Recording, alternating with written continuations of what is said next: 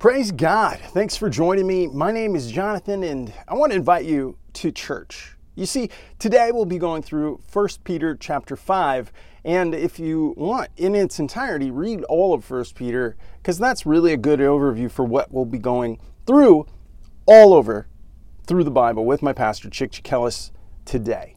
Stick around.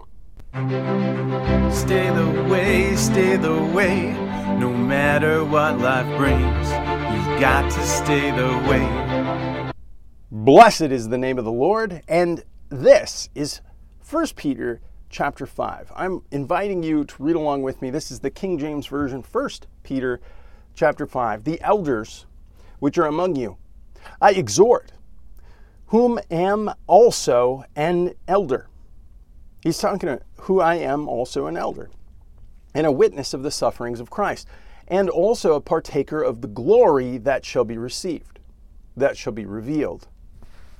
Feed the flock of God which is among you, taking the oversight thereof, not by constraint, but willingly, not for filthy lucre, but of a mind of a ready mind, neither as being lords over God's heritage, but being examples of the flock. And when the chief shepherd shall appear, ye shall have a crown of glory that fadeth not away. That's an important piece. Verse 4, a crown of glory that shall not fade away. Likewise, you younger, submit yourselves unto the elder, and yea, all of you be subject to one another, and being clothed with humility.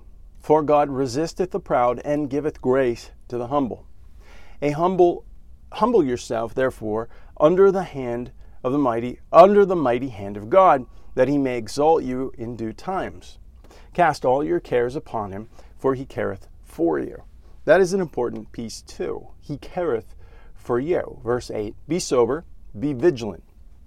What does vigilant mean? That's a very important term. Vigilant means to be awake, to watch, figuratively, to take careful watch, be strict in attention. Because your adversary, the devil, is a roaring lion walking about, seeking whom he may devour, whom resisteth steadfast in the faith, knowing the same afflictions that are accomplished in your brethren are in the world.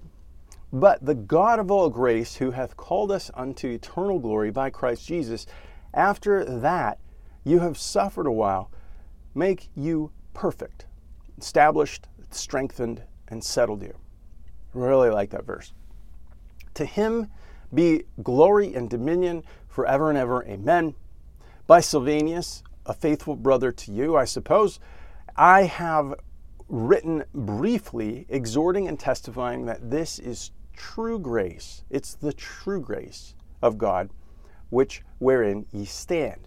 The church that is in Babylon, elect together with you, they salute you. So doth Marcus, my son. Greet ye one another with a kiss of charity. That's a kiss of love.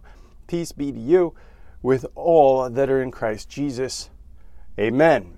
This is a glorious chapter, but in context, you really would want to go back and read through chapters 1 through 5 just to have a good picture of all that will be talked about Sunday, July 4th.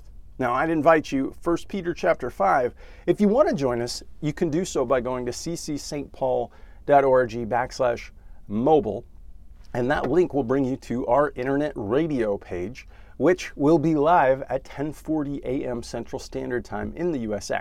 Now, I'll put a link in the description, and I would pray that you would have grace and ability to join us Sunday, July 4th, for 1 Peter chapter 5. God bless you. I hope you have a delightful day in the Lord. You've got to stay the way.